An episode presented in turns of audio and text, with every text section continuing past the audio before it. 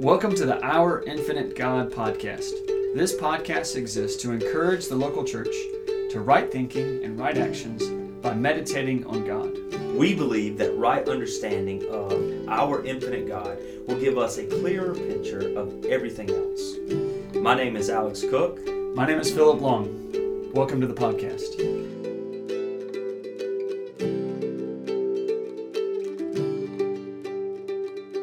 All right, we want to welcome you back to the podcast. Alex, it's good to see you, man. Yeah, it's good to be back. I'm glad we're doing this again. That's great. That's great. We're trying something a little different uh, in this episode, and uh, we're really excited. We've got our first interview with Nathaniel Perry. So yes, I, I've known Nate just for a little while, but you guys go way back, don't you? Yeah, yeah, absolutely. Yeah, I'm excited to hear what he has to say. Good.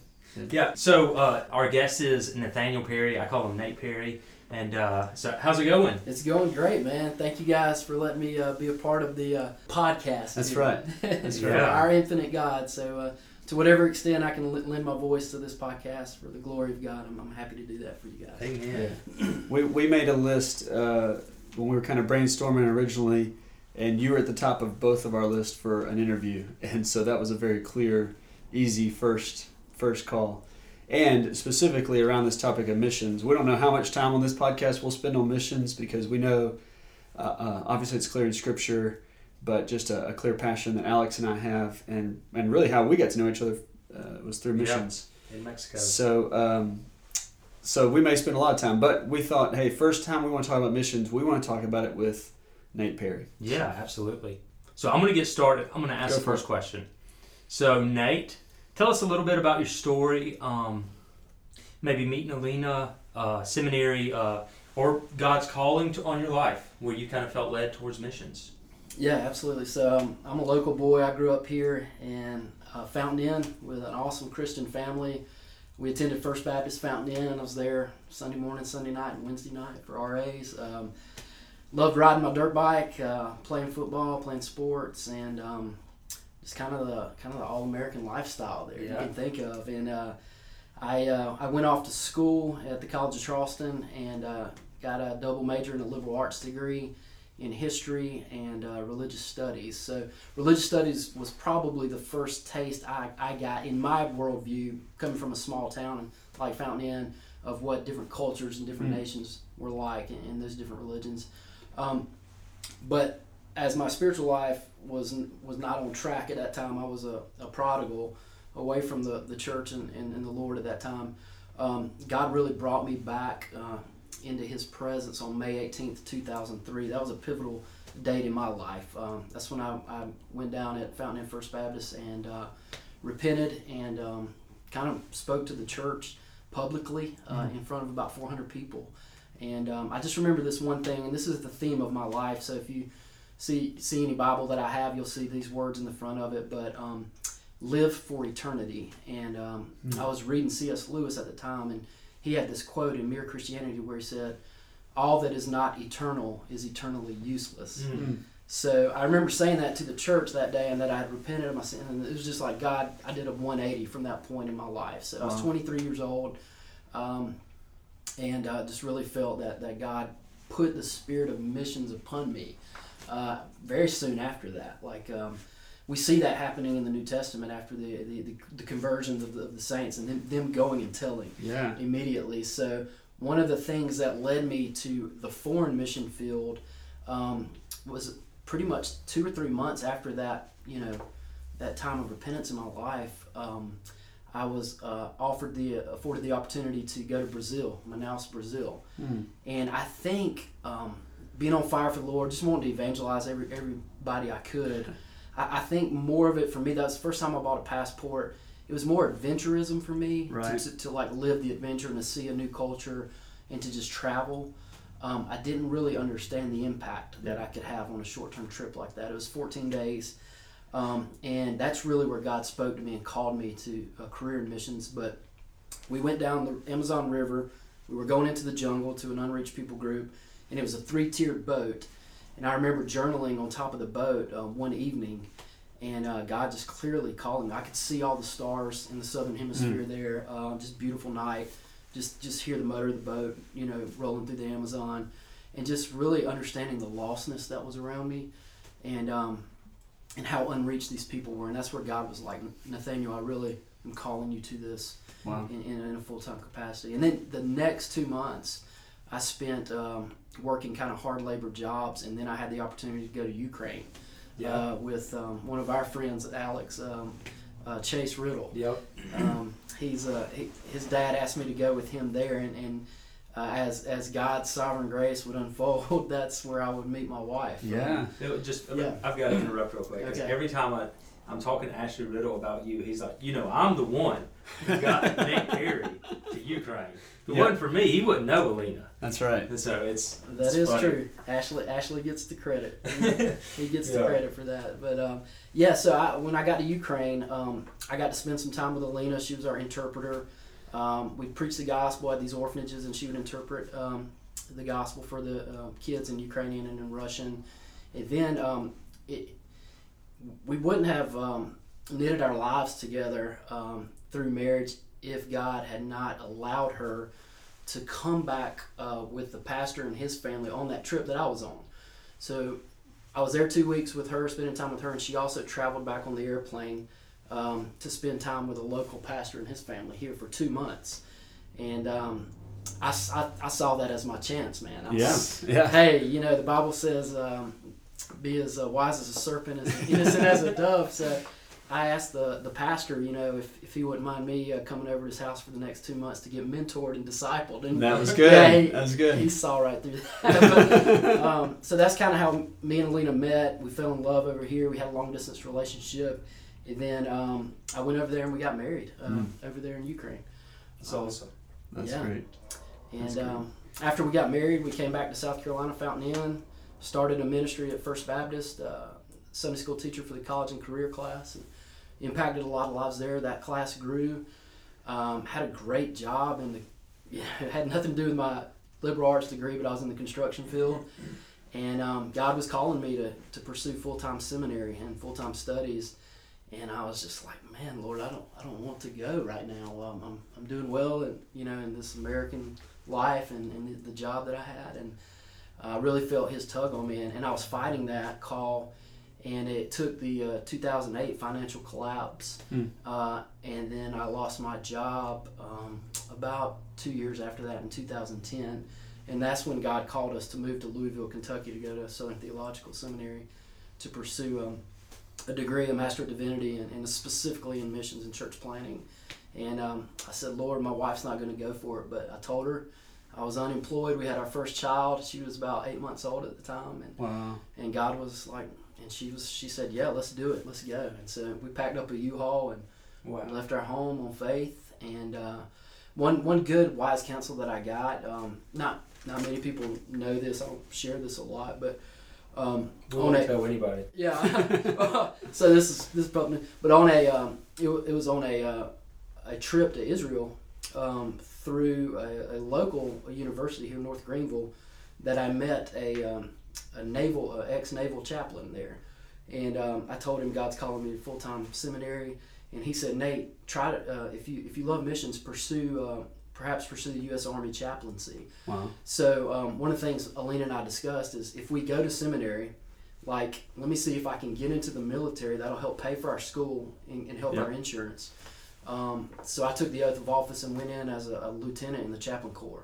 And so I spent four years at uh, Fort Knox, Kentucky, doing chaplaincy while pursuing my seminary degree, Yeah. and that helped pay for everything and, Right. and the insurance. So it was great. Yeah, it was, it was a great learning experience, and um, really a good, uh, just God calling for, for me to be at Fort Knox at that time.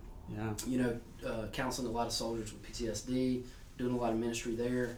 Um, so yeah, it was good. So that's kind of what we did at seminary uh, as far as ministry. We're involved in our local church there, and um, I was talking to a professor one one time, and he gave me this statistic. And so, if people out there you like data, you like statistics, this is from Training Leaders International, which is a very good evangelical um, um, mission organization where they really focus on theological training, which is where I think me and Alex and, and Philip Yep. we Yeah. love that aspect of, Yeah. of missions. But um, they they gave me a fact in seminary that rocked my world, and I couldn't I couldn't escape it. I couldn't get away from it. It just kept coming back, coming back. But they said for every um, one theologically trained uh, pastor or theologian uh, man in, in America, and, and, and to, to make a caveat there, that means even if you went to Bible school, so Right. undergrad. Right. So think of Anderson University or North Greenville University or Charleston Southern. If you graduated with a Bible degree in undergrad or seminary, there's one trained guy for every 200 people in the United States. So there's a lot of us trained guys here in the U.S. And then they said on the the other side of the coin, there's only one trained guy for every 420,000 people Wow. outside the U.S. Yeah. And so my professor challenged me. He said, "Nate, where did where do you think God needs you?" Mm. And uh, I said, wow, you're right. And, and it didn't really hit me until I started applying for some church jobs at kind of toward the end of, end of the seminary because I was like, I'm probably just going to pastor in the States or something. And I sent a resume through our kind of LinkedIn structure at Southern Seminary to a church in Virginia. And I got a call back from uh, maybe the search committee or the personnel committee, and they said, Nate, you're one of 300 resumes. And Yeah. I said, wow. That just blew me away right there. I said, Yeah. You know what? I'm gonna go talk to my professor again and see how we can pursue missions full time. And that's Yeah. kind of the door that opened for the IMB with us. Yeah. Uh, he That's told us to pursue that. So. Yeah, so tell us a little about that. Um, if, if anybody is you know listening to this is familiar with the Southern Baptist Convention, they may be familiar with the International Mission Board, the IMB, and uh, you know I, I didn't grow up in the Baptist church, so I was kind of new to that. Um, so tell us a little about you know kind of how you got connected there. And what was your role? What did that structure look like for you? And where where where, where did y'all go? Where did you get sent? Yeah. So um, my professor was that really encouraged me to pursue the International Mission Board uh, avenue. Was um, uh, Dean uh, Zane Pratt, um, who was the dean of the Billy Graham School of, of Missions and Church Planting and Evangelism at Southern at the time. He's now the uh, vice president of theological education at, at the International Mission Board.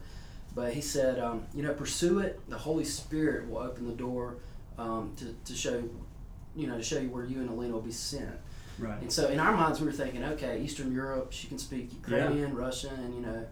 Um, that's um, probably the Euro- European affinity group. This is probably where we want to land. We're kind of praying to that end. And um, they have a job fair expo kind of kind of system that they put together, where you go to um, three breakout sessions that you choose in each different affinity. So Yeah. um, this is a really neat story how, how God took us to this specific affinity He took us to. But um, you know, we're all gung ho, ready to go to Europe, and we go to the European breakout, and this is at seminary, so there's a lot of candidates here. You know, this is Yeah. this is a big expo, um, and um, we only saw uh, two people there, just another couple in a, a big affinity group. You know. Um, I was like, "Wow, Lord, where you know, are you not calling missionaries to Europe, or Yeah. you know, where, what are we doing?" And uh, so we, we kind of tell the guy that's heading up that group, like, you know, she's Ukrainian. We want to, we see a lot of fruit with the Eastern European people, and he's just like Nate. We have no place at all, no no Wow. jobs, no selections, no, nothing's open there. Wow. And I was like, oh, well, Lord, maybe you're not calling us this way, you know. So we had to do two more uh, to kill the rest of the day. And so, Yep. So I just kind of threw a dart at the map and hit South that Southeast Asia. And so I said, let's go to Southeast Asia breakout. Yeah. So we go to Southeast Asia, and um, it was a little more uh, uh, uh, attended than, than the European. There's probably eight people at that one, which shocked me again. I was like, wow, Lord, you know, Southeast Asia, that's you know, big place, you know, no, not a lot of people uh, being called here. And so we sit through that. I feel no call at all to go Yeah. there. Uh, I don't feel a, a, a, a pull from the spirit or burning in the heart. Neither does Alina. And Alina's like, all right, we've got one more breakout to go to. And I'm like, I'm done. I don't want to go to any Yeah. more breakouts. And and she said, no, let's go to the uh, North Africa, Middle East. And I was, and I, I specifically told her this. I was like, I'm not going there. That's where all the terrorists are. Right. You know, and uh, I was like, it's too dangerous. And uh, she said, well, let's just go because we got to kill the time. And, and so I was like, okay. So where they were having this breakout session at Southern was in the hotel, the upstairs of the hotel at Southern. There's a big uh, a lobby or like they call it the legacy room there. And uh, I remember opening the doors to that um, that room, and uh, there were double doors. Lena grabbed one, the right um, swing, and I grabbed the other swing. We both kind of opened the door there, and it was like a holy grail moment. It was like, ah, you know, Yeah. I saw like a hundred people in there. Wow. Yeah. And I was like, went from two to eight to literally a hundred. And they, they, they added more chairs. People are standing up around the thing. And I, I immediately said, wow, God's calling people to the North Africa, Middle East region. Wow. and uh, I knew what I knew what God was doing at that time, but I was not ready to join in that. you Yeah, know, he's calling. triumphant- He's calling somebody. Yeah, he's not calling me. And um, and so the guy um, starts passing around a brochure, and on the brochure, on the very front of it, because I, I had no idea that that we would be, you know, um, strategically trying to reach this people group. For some reason, you, you think they're already reached, but they're not. Uh, but there was an Orthodox Jew on the front of the cover. So there's like half of the brochure was an Orthodox Jew, and the other half were a, you know, a bunch of different like Muslim and Islamic type references. And as soon as I saw the Jew there, I was just like, oh my gosh, Lord, what? You know, my heart just opened up, and I was like, man, I, I know where you're calling us now. I Mhm. knew from that moment on. And um, what I didn't know is that there are um, there are eight million people living in Israel. Six million are are Jews. Two million are, are Arab Israelis. Um, but what I didn't realize was there were so many Russians that immigrated to Israel, Russian Jews. Interesting. Wow. So there are one point like eight million Russian speakers. Like that's all they speak is Russian. Yeah. Now they know Hebrew, they know some English, but Yeah. um, and so the guy was like, "Your wife speaks Russian." I was like, "Yeah, man." He was like, "Yeah," and he's like, "And you love the Jews?" I was like, "Yeah, man. This is this is everything was just lining up. The stars Yeah, were lining yeah. up." And um, we did have um, one other. There was one other placement in the Czech Republic that we thought about doing, but um, kind of toward the end of the expo, the last um, uh, ceremony that we had, uh, God laid it on both of our hearts to go to Israel. So yeah. that's how that door opened. Um, That's and, awesome. and, and in the International Mission Board, I will say this: the North Africa Middle East uh, region is the most dangerous region uh, that that we have missionaries serving in, and um, for us, our, our selection was to be career missionaries there um, outside of Tel Aviv. So that's uh, that was our place of service. Was kind Right. of suburbs of Tel Aviv. So Yeah. big urban environment. Yeah. Yeah. That's great. That's great. it's amazing what like just how God works. Like so many times we think, oh, this is where God's calling me, Yeah, and uh, and then it's it's it's almost like God's like, haha, that's funny. Yeah. Let me show you what I'm really doing. Yeah. And then we figure it out. Which and then we we are so thankful that God chose that path for us than what we were planning on that's doing. right. So um okay, uh, I've, so the third question I have for you, or second question I have for you, what is missions? Um, and we can go down a rabbit trail here because there's so many different things like what is missions? What's frontier missions? Um, what is going on cultural missions, unreached people? So um, maybe just hit what is missions to begin with. Yeah, kind of um, Philip and I were bouncing some things off, each other uh, before we started the podcast, and it, you know, if you want to go with the classical definition of, of missions, it is um, in intentionality, uh, following the Great Commission formula of uh, reaching, uh, so um, seeing conversions happen, evangelizing, um, baptisms occur, and then teaching uh, all that Christ has commanded and obeyed, but specifically doing this cross culturally or crossing a cultural bound boundary to a, um, uh, a different people group. So um, that would be your that would be your classic kind of definition of missions. But um, So it's more than just like going down the road and handing out a track. Yeah, yeah, it's it's it's definitely more than that. It's it's it's more than uh, just doing hu- humanitarian aid. It, it is something that um, we are called to do. Uh, first of all, in Matthew 28 and the Great Commission, uh, it's a mandate. It's it's an order from our King, um, and it's also a, a strategy that God's laid out in Acts 1 8, a geographical strategy, not only to to pursue evangelism and pursue um, um, theological teaching in your own local environment, but to expand that uh, to from Jerusalem, Samaria to the other parts of the earth. So you want to cross those boundaries. You want to go out to the uttermost parts of the earth. And uh, the big thing that, that makes foreign missions different than, um, and this kind of dovetails into probably the next question, but um, the big thing that makes foreign missions uh, different than, and saying living on mission at home, is that you're dealing with people who are um, who are unreached. Um, so, so what that means is they, they don't have access to the gospel. Um, for example, like you know, we live in Fountain Inn here. Infinity's on Fairview uh, Fairview Road here in Fountain Inn. I think I might be wrong here, but I think I counted eight churches now on this road. Yep. Um, from Fountain Inn First Baptist at the end of the road all the way down to Beulah. Um, so I think there was like eight or nine because there's a little Hispanic church Yep. that just popped up Yep. on the left. But um, so so a, place like the Bible Belt in South Carolina, um, we are greater than two percent evangelical. So we're reached. Um, an unreached people group will be um, a place that is less than two percent evangelical, and we call that an unreached people group or a UPG. You'll hear that in the mission um, in mission terminology. Then there's also um, a, uh, a term called UUPG, which means unreached, unengaged people groups. And those are some of the most remote frontier, uh, you know, native tribes that, that you can think of. Think, think of um, um, someone that not only is less than 2% evangelical, which means there's, there's a little church presence there, but think of no church presence Yeah. and no missionary telling them the gospel at all. So, um, so there, there's a difference between sharing the gospel here in the states versus sharing it, you know, outside our borders um, to unreached people groups and unreached and unengaged people groups. Yeah, and I think that, that the first time I came across that, I was in high school, and I think I knew that you know there were more Christians here than other places, but I hadn't really thought about the fact that there were people who didn't have access at all Right. to the gospel. And the the illustration I heard um, from uh, somebody in seminary one time was, you know, imagine the greatest uh, revival, you know, imaginable, where where everybody in church right now that's a member of a church or even loosely connected with a church shares a go- shares the gospel with every single person they know and everybody they come in contact with. Like everybody's on the street, everybody's going to work, and every single time they all those people believe.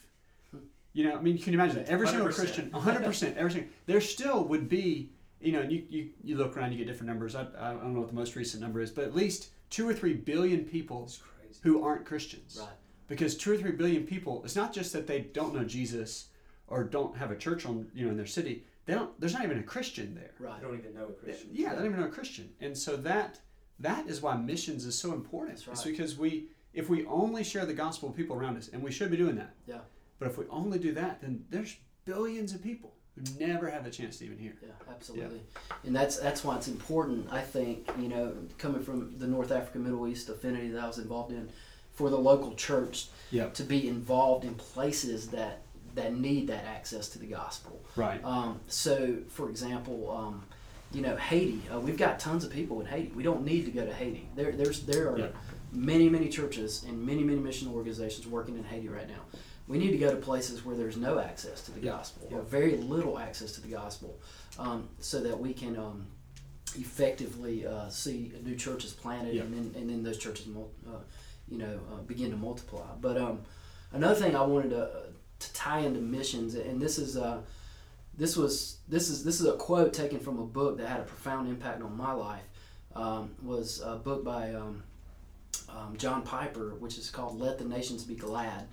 But um, he really gave me a different view, uh, kind of a different angle of looking at missions. Yep. And uh, I'm just going to quote him here, but this is the thesis of his book, and uh, it's kind of what the book revolved around. But he said, Missions is not the ultimate goal of the church, but worship is. Missions exist because worship does not. So, kind of what I want to unpack a little bit about missions per se, the term missions, is you won't find just, just that term in the Hebrew or Greek. Right. Uh, but of course, you, you find this term in, in, in, in the Old Testament and the New Testament of all nations.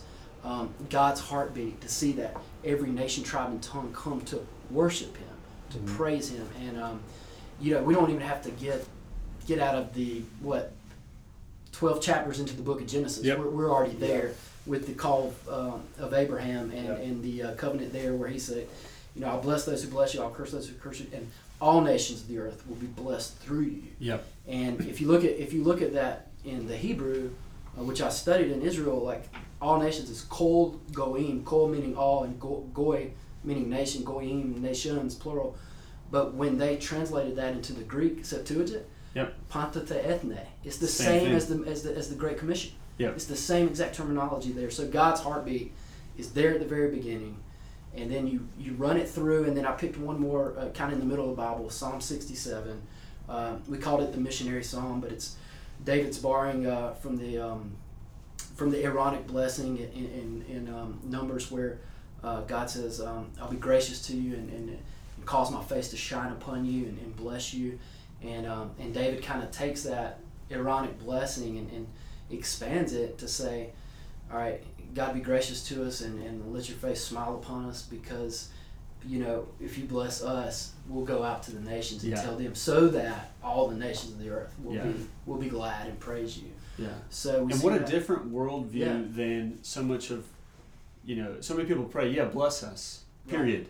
yeah. And that, that psalm, he says, bless us so that, so that That's yeah. right. sa- your salvation may reach to the ends of the earth. that's And that's, I just love that's, mm. That's, we're, we're a, we're a channel. Yeah. Yeah, bless me, but not for my sake, for the sake of the nations. Yeah, and, Yeah. and, uh, America bear, bears a huge responsibility for Yeah, because we've been blessed. We have been materially blessed more so than any other nation on earth. Yeah. So therefore, if we're going to be receiving this much blessing, this much, you know, responsibility, um, you know, we're, we're always if we're going to be at this this status on the on the world stage, we're always going to be exporting mission. Yeah. So we're always going to be taking um, the gospel and, and the, the way that we understand the gospel to the nations, right? Yeah. So it's important that um, that we we contextualize, we, we understand other nations and understand their cultures, and that we, we don't let the uh, the American kind of mindset corrupt Right. that that view, and, and, and that's been done before. in Absolutely. missions. Um, I can't help but think about uh, a couple of things. One is just this idea, like uh, in Proverbs, it says that he who waters will be watered, and this i- and, and it's typically we see this idea with blessings in the Bible. They're designed to be given out, not to be withheld.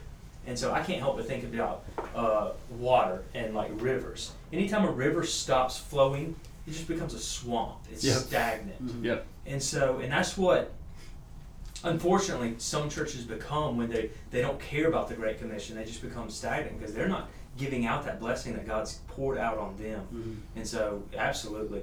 Yeah. Yeah. It's really good. And I do want to circle back to that John Piper quote because you're right. That, that that had a huge impact on me. Uh, I read this before spending some time abroad, and um, that's so powerful.